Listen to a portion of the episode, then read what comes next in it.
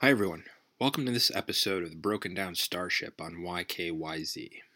Uh, the last few episodes have had a Lord of the Rings theme, and this one's going to be the same. I'm going to go back to a segment I've done before where I judge the portrayal of book to movie characters, based entirely on my own opinion. And in this one, I've selected what, in my mind, is the greatest portrayal of a fantasy character by a live action movie, possibly ever. And that is Ian McKellen as Gandalf. This is probably the most important piece of casting in those films, and they could not have found a better actor to play the role. His portrayal was perfect, with the biggest capital P possible.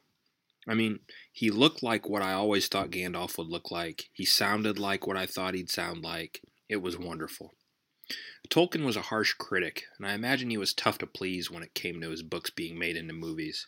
But watching McKellen play Gandalf, I have to imagine it would have even made Tolkien smile. So, yeah, Gandalf in the movies was done in the best possible way. Two thumbs way up for this one. Again, thanks for tuning in.